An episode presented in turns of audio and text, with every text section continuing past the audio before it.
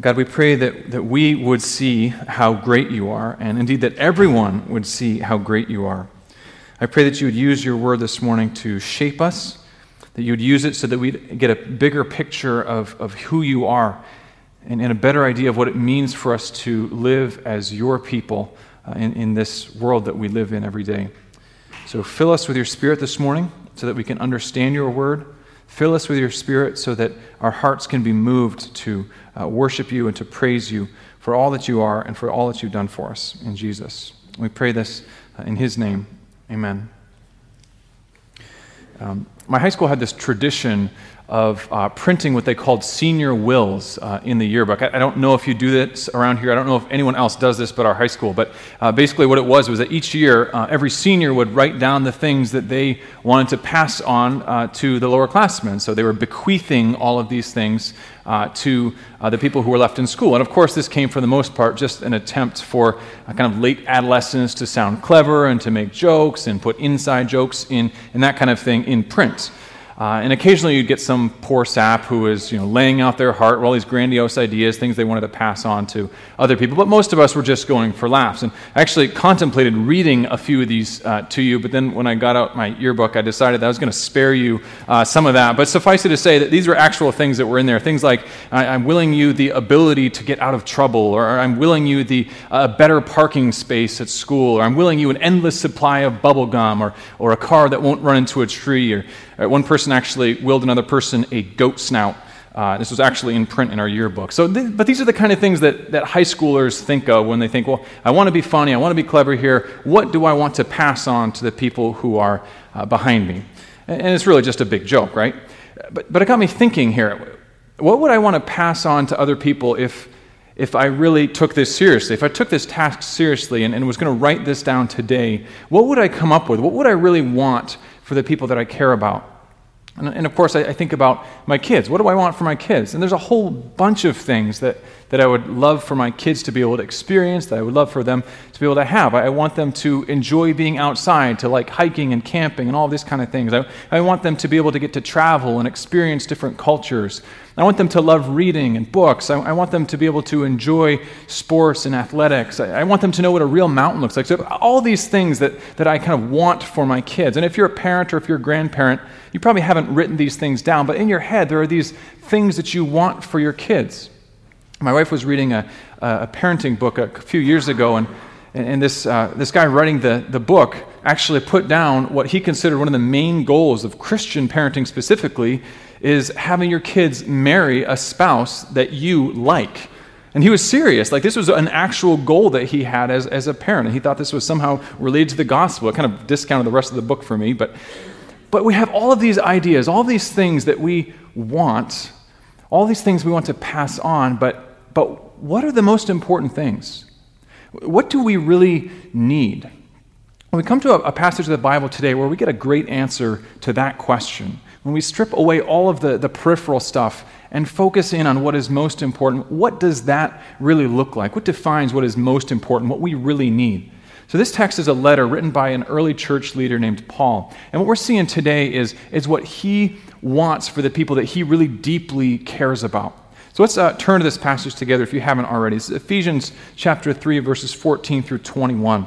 It's a prayer kind of in the middle of the book here. If you're using a Pew Bible, uh, this is found on page 1817. Go ahead and grab that. Uh, if you want to take the Bible home with you, that's fine too. We'll, we'll get more. Uh, but Ephesians 3.14 is found on page 1817. So go ahead and turn there.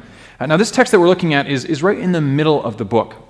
This book of Ephesians has two halves, basically. The, the first half, the first three chapters, are all about the gospel, all about what God has done, what that means for us, who we are in Jesus.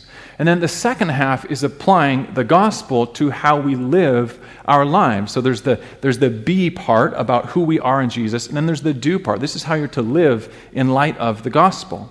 And, and this prayer is, is wrapping up that whole first section. We've heard all this about what Jesus has done for us, all this, this amazing stuff about the gospel, and then this prayer caps off the first half of that. So let's look at this text. We're going to look at what Paul really wants for followers of Jesus. And, and as we look at this prayer, we're going to see that it breaks into two parts. First, we're seeing a prayer for strength, and then a praise to the God who gives strength. So let's start with the beginning section here uh, the prayer for strength. Verse 14 and 15. Paul says, For this reason I kneel before the Father, from whom every family in heaven and on earth derives its name. Now, this is actually pointing back to the previous sections, right? For this reason means he's pointing backward, pointing back to all the stuff that he said about the gospel. But, but notice here, as he starts this prayer, he's highlighting that the supremacy of God. A big focus of the letter so far has been on the fact that, that people have been brought together in Jesus. So we saw that outsiders are made to be part of God's family. They're made to belong. People from God's people and from not God's people are together formed into this new people in Jesus. And we saw last week this, this mystery of the gospel. And the mystery is that in Jesus, everyone is invited to be part of God's family. And in case we haven't understood yet that, that there's this centrality of God in all this, that God is for everyone, he reiterates it here. God is the one from whom every family in heaven and on earth derives its name. This is again emphasizing the supremacy of God, the centrality of Him for every single human person. He's the source of every single human and every single people group on earth. Uh, and this is a timely reminder for the church that, that racism can have no place among God's people, can have no place in the church. Every single people group finds its source in God Himself. Every single person, every race, every ethnicity, every skin tone is made in the image of God, created by Him. And it also reminds us that meaningful unity, powerful unity, happens when we come back to the source of who we are. Unity happens in God Himself. We are from Him. And when we come back to Him, that's where we find true and lasting unity. So, all that's just preamble to this, but Paul is addressing this, this Father, the, the Father from whom every family on earth derives its name. Now, what is he asking our Father uh, to do for us? Look at verses 16 through 19. This is the heart of the prayer. I pray that out of his glorious riches he may strengthen you with power through his Spirit in your inner being so that Christ may dwell in your hearts through faith. And I pray that you, being rooted and established in love, may have power, together with all the Lord's holy people, to grasp how wide and long and high and deep is the love of Christ, and to know this love that surpasses knowledge, that you may be filled to the measure of all the fullness of God. This is a, this is a long, rich set of phrases that are all building on the same thing. And it starts with this idea that, that Paul is praying that God would strengthen these believers. That's where the request begins, and it's further developed through this whole series of different clauses. But it starts with this request that God strengthen them with power through his Spirit in their inner beings. It's verse 16.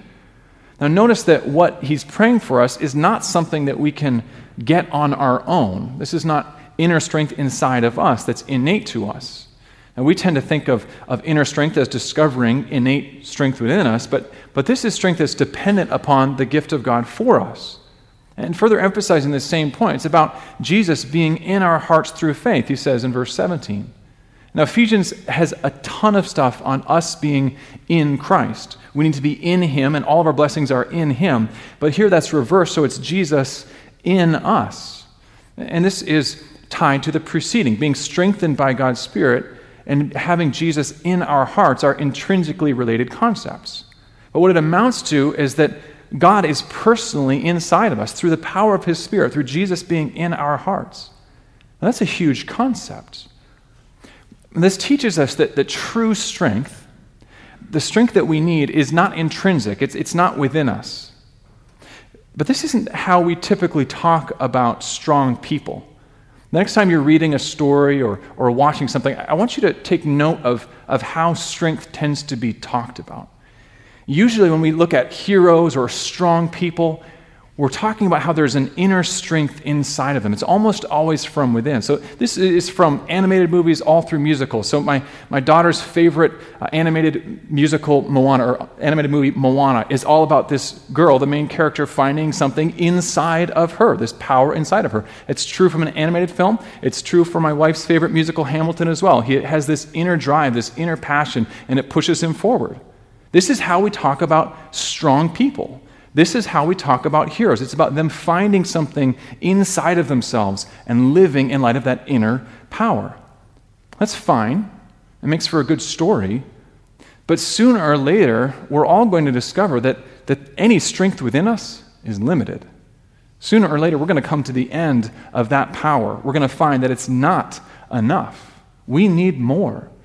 And so that's what Paul is praying for this church. Not that they would just find some inner strength within themselves, but that God would strengthen them by his own spirit, Jesus living inside of them. And it's from then the divine power at work in us through the Spirit that we're able to be strengthened with the strength that we really need. So there's this huge concept of strength at the beginning of this request, but it goes from strength then to love. And, and so Paul then prays that Christians be rooted and established in love.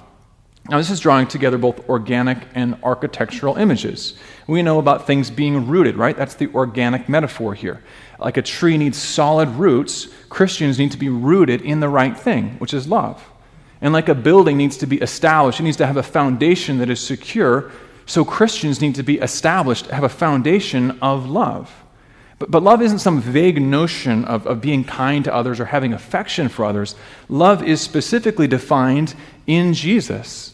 So the prayer is that we would have power to grasp how wide, how long, how deep, how high is the love of Jesus. To know this love that he says is surpassing knowledge. And that's a big deal because he's basically asking for the impossible that we would know something he defines as beyond knowledge. And when we think about this, that the love that, that Jesus shows is truly incomprehensible to our, our finite minds. I mean, look at the expression of the love of Christ, this love that is shown so powerfully on the cross. When Jesus died on this, this Roman cross, one of the most brutal and dehumanizing forms of execution ever invented, and yet Jesus willingly died on a cross. And he died on a cross for people that were mocking him. When we think about that, that moment when he's suffering in anguish on, on this cross, it's not like everyone is around crying and mourning for him. There were a couple people who were sad, but most people were throwing insults at him and mocking him. He saved others, but he can't even save himself. And yet, in that moment of excruciating pain, Jesus asks his Father to forgive these people.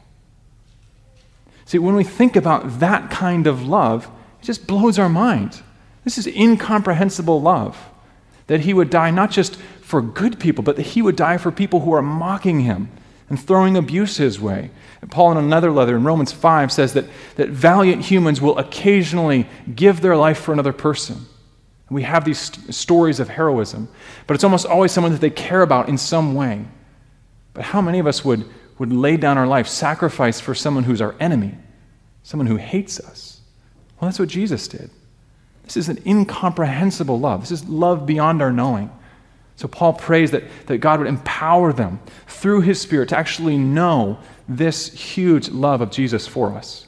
So, from this prayer for strength, the prayer for love, now Paul concludes by requesting that, that God fill his church with his own fullness. Look at the phrase there. It's that we would be filled to all the measure, the measure of all the fullness of God. That is a huge, huge phrase. It, it's a prayer that God will work so powerfully in these imperfect followers of Jesus, people like you and me, that they would be filled to the full measure of God Himself. Tied to the prayer earlier in Ephesians chapter 1, we see that this is about us becoming complete people, becoming perfect people. I mean, that is incredibly difficult to imagine because we know that we are very imperfect people. And yet, the prayer is that we would be filled to the fullness of God, that we would come to completion, we would come to perfection. So, we look at these requests that Paul is making that, that we would have strength, supernatural strength, that we would have this knowledge of God's incomprehensible love in Jesus, that we would be full to the fullness of God. These are huge prayers. We need to note that these requests are something that only God can do. We can't manufacture these things for ourselves to get supernatural strength within us. That, that's not a capability that we have. To know the unknowable love of Jesus is something that we don't have the capacity to manufacture in ourselves. To be filled to the fullness of God. We can't do this for ourselves. All of this is, is beyond us. And that's why it's a prayer in the first place. Paul is asking God to do what only God can do here. We need God to act with supernatural power if we're ever to be strengthened in the way that Paul is talking about here. But in addition to pointing us to our great need for God, this is also teaching us what we really need. It's very easy for us to start focusing on peripheral needs and peripheral wants. But what do we really need? Think about the, core of what Paul is talking about here. What's the core of these requests? They're all focused on God.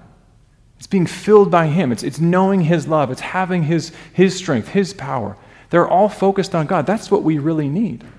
But it's so easy for us to get stuck thinking of peripheral and secondary kind of things. It's hard for us to know what we really need. I heard a story of a, of a woman who, who, who always took her own value from how other people looked at her. And, in, in particular, it was how men viewed her. This is actually a fairly common thing in our culture. And so she got involved with this man, and they started uh, having a, a, pretty serious relationship. They started uh, talking marriage. And this was great. This was great for her sense of value, for her sense of meaning, for her sense of purpose, because here was a man who, who took her to be beautiful, to, who took her to be valuable. And because she was valuable in his sight, she felt valuable in her own sight as well. But then this guy left her. And what does that do for her? What does that do for her sense of her own worth and her own meaning and her own purpose? Devastated. Because this guy, who she had put so much, uh, so much of her value on, has now told her implicitly by his actions, You're not that valuable. So it's just devastating to her. So it threw into her spiral. She started uh, seeing a counselor to try to work through these things, and the counselor was able to show her, you know, that's not what you need.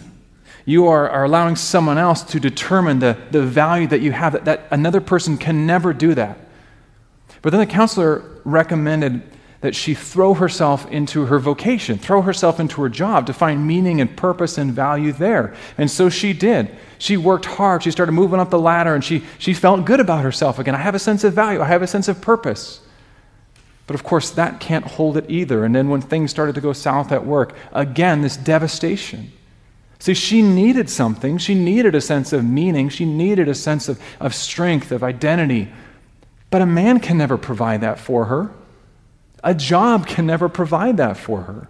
She needs something more.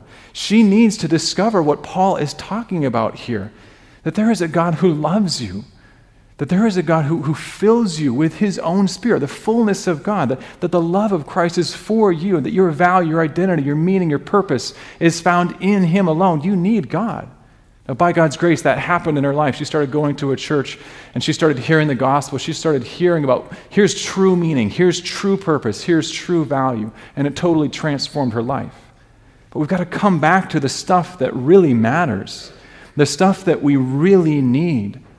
We're reminded to, to stop fooling around with stuff that can't meet the deepest longings, the deepest needs that we have inside of ourselves. Don't settle for the peripheral stuff come back to what we really need. What we really need is God Himself, a meaningful relationship with the God who created us. So that's Paul's prayer uh, for this church in Ephesus. And, and out of this prayer for strength, then, comes a word of praise to the God who gives that kind of strength.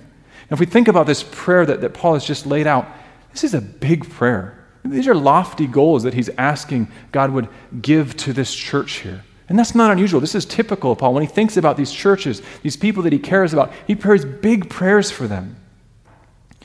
The question is is, is it okay to pray that, that big of a prayer? I've got a pastor friend who, who often prays for God to send revival.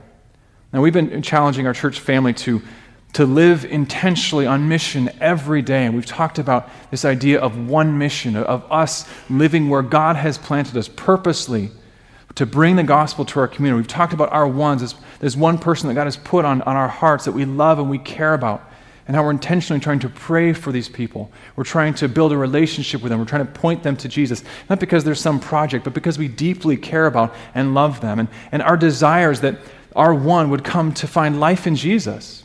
And we think about that for our church family. We'd love to see this person, that person, that person come to find life in Christ. But this pastor is praying, well, not just one here, not just one there, but what if a whole wave of people came to turn to Jesus and find life in him? And he prays for this. And I've seen him pray with emotion. There's almost always tears falling down his cheeks as he's praying that God would act in this supernatural, powerful way to bring more and more people to him. He's heard the stories of what God has done in other times and in other places, and he wants that right where he is. But that's a big prayer. That's a lofty prayer. Is that legitimate to pray for that? Is it, is it okay to make a big request of God like that? Look at the next verse, verse 20. Now, to him who is able to do immeasurably more than all we ask or imagine, according to his work that is at, win- that is at work within us, to him be glory. Now, if anything, our big requests are too small. The God that we are praying to, do, to is able to immeasurably beyond what we're asking, immeasurably beyond what we even think or imagine. Not just a prayer for revival, not just a prayer for these huge things that he's asking for this church in Ephesus. He's able to do immeasurably beyond that, immeasurably beyond the biggest request that we have, immeasurably beyond the biggest thought that we could have, the biggest imagination that we could have of what God can do. See, we've got this, this concept of what can happen. And we pray prayers in line with what we think God can do or what we think God will do. And very often it is very narrow in scope. Paul is saying, blow that up. Blow up your whole concept of what God is capable of doing. He can do immeasurably more than all you ask, immeasurably more than you can even think or imagine. See, our thinking is too small, and so we're requesting these tiny little things.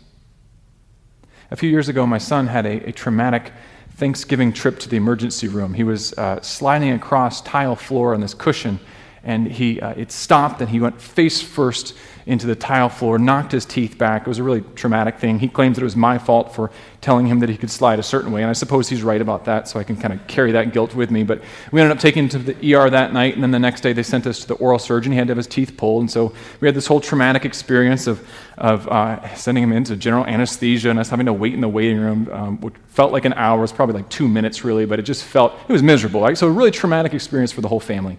So on the way home, we decided that, that we would kind of give him a little treat. So we, we stopped in Target day after Thanksgiving, the worst time to be at Target. We stopped at Target and we, we decided we were going to get him a little special treat here. So it was kind of amusing getting him out of the car, and he still has the drugs kind of working in his system a little bit. So he's tipping back and forth, but he doesn't want to hold his, our, our hands because he wants to be independent. So we're kind of trying to shuffle him into the store. And we bring him to the art supplies aisle because he loves to, to color, and we, we tell him anything in, the, anything in the aisle what do you want? A special gift to try to make you feel a little bit better today. And I'm looking at the aisle, and there's some cool stuff in this aisle. They get these big, like 200 packs of markers, these specialty art project things, projects and things like that. And he zeroes in on this little, like, basic 16 pack of basic markers that we already have at home. And that's what he wants. And he grabs it off the shelf. And I'm kind of looking at my wife and thinking, okay, it's like a 2, $2.50 special gift. That's fine. And it's great, even. But, but in, inside, I'm thinking, this was your big opportunity. I mean, you have sympathy on your side here. There's a whole aisle full of amazing coloring supplies, amazing art supplies. You could pick any one of those things. This store has $100 Lego sets in it. This store has, has bikes and all sorts of great toys. You could have asked for the moon if you wanted to. And yet he's choosing this, this, pick, this pack of, of regular markers. And I think the drugs had a lot to do with this. He was not really thinking clearly. I'm sure if, if he had a re- redo, he would probably go a little higher. But I think, man, we, how often do we do the same thing with God? We're asking for these tiny little things. God is able to do immeasurably beyond all that we ask or imagine. And yet, when we come to God in prayer, so often we're praying like, like He won't even give us the basic needs that we have to be able to put food on the table or a roof over our head or that we'd be able to be clothed. Our, our requests are so small, they show what a small little picture of God we have. Paul's saying, blow that up. He's able to do it immeasurably beyond your imagination of what is even possible.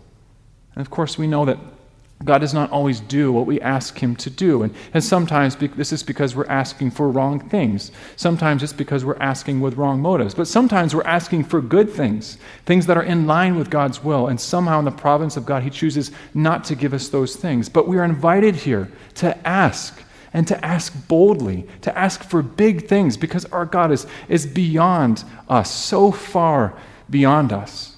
And God tells us this Isaiah chapter 55. God is reminding his people that, that he is different from them, he is so far above them. Isaiah 55 My thoughts are not your thoughts, neither are your ways my ways, declares the Lord. As the heavens are higher than the earth, so are my ways higher than your ways, and my thoughts than your thoughts. As the rain and the snow come down from heaven and do not return to it without watering the earth and making it bud and flourish, so that it yields seed for the sower and bread for the eater, so is my word that goes out from my mouth. It will not return to me empty, but will accomplish what I desire and achieve the purpose for which I sent it. God's thinking is so much beyond our thinking. His action is so far beyond our action, and it's effective. His word goes out and it accomplishes exactly what he set it out to do. God has power to do immeasurably more than all we ask or imagine. His power is beyond our ability to understand. And don't miss the second half of that verse. I hadn't caught this other times I've read this, but it's an amazing statement. So, again, verse 20.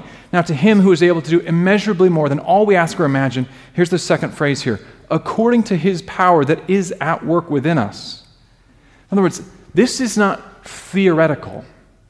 This is active today. God's power that's able to do immeasurably more than all we ask or imagine is at work today in your life and in my life. It is already actively at work in us today.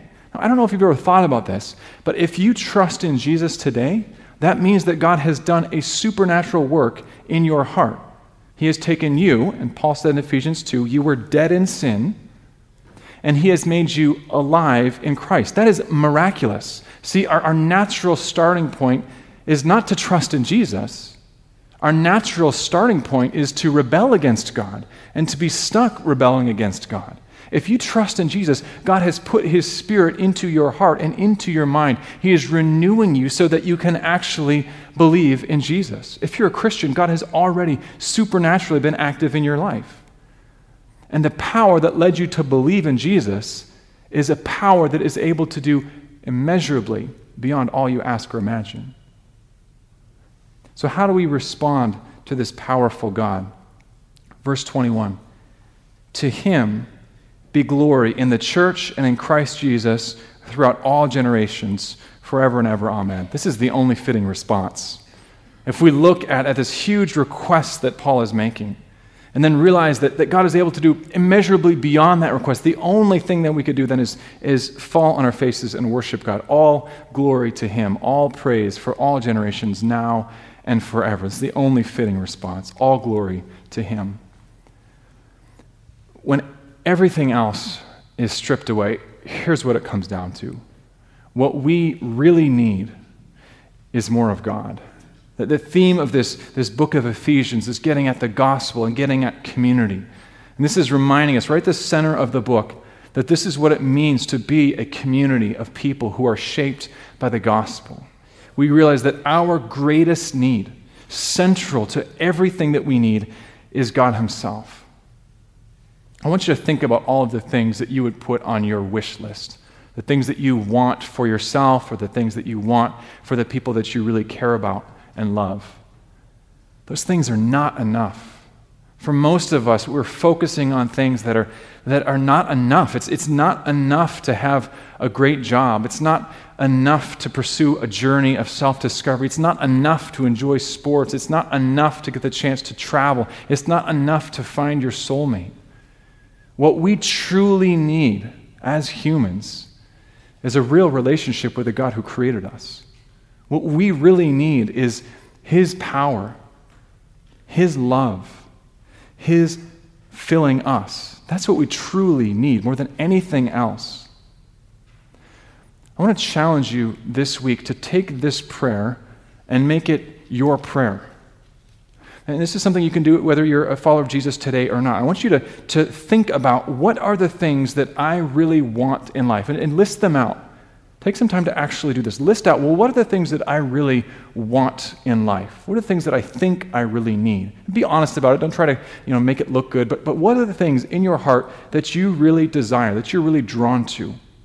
And then go a little deeper than that. What do I think those things are going to accomplish in my life? If I get a better job, what do I think that is going to do for me? If I find my soulmate, what do I think that is going to accomplish for me?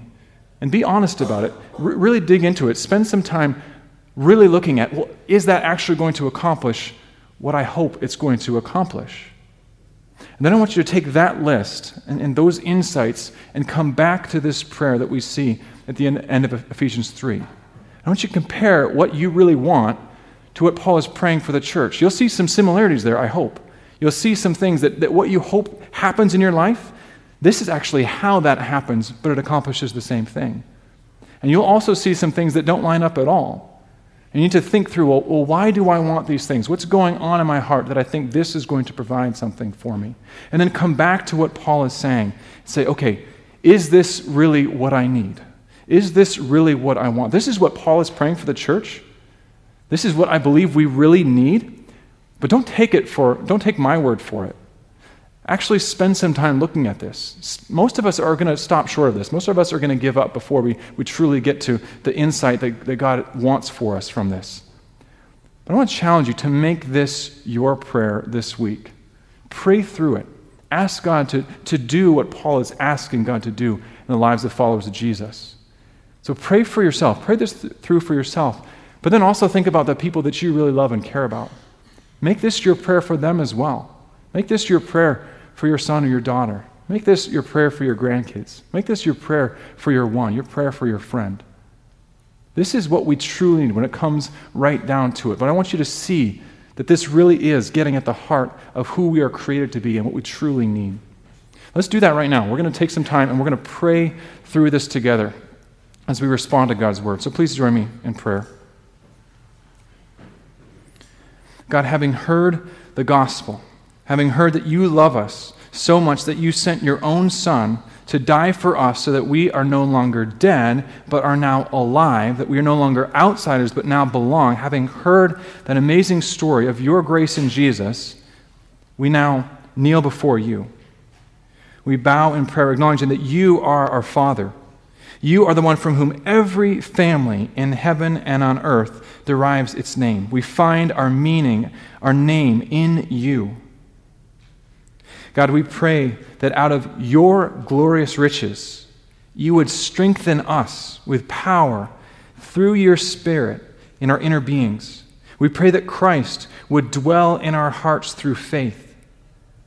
God, we pray that we would be rooted in love, that we would be established in love. We pray that you would give us power, together with all of the Lord's people, to grasp how wide and long and high and deep is the love of Christ. God, we pray that you would help us to know the unknowable, that you would help us to know the love that surpasses knowledge. God, we pray that you would fill us to the measure of all the fullness of God.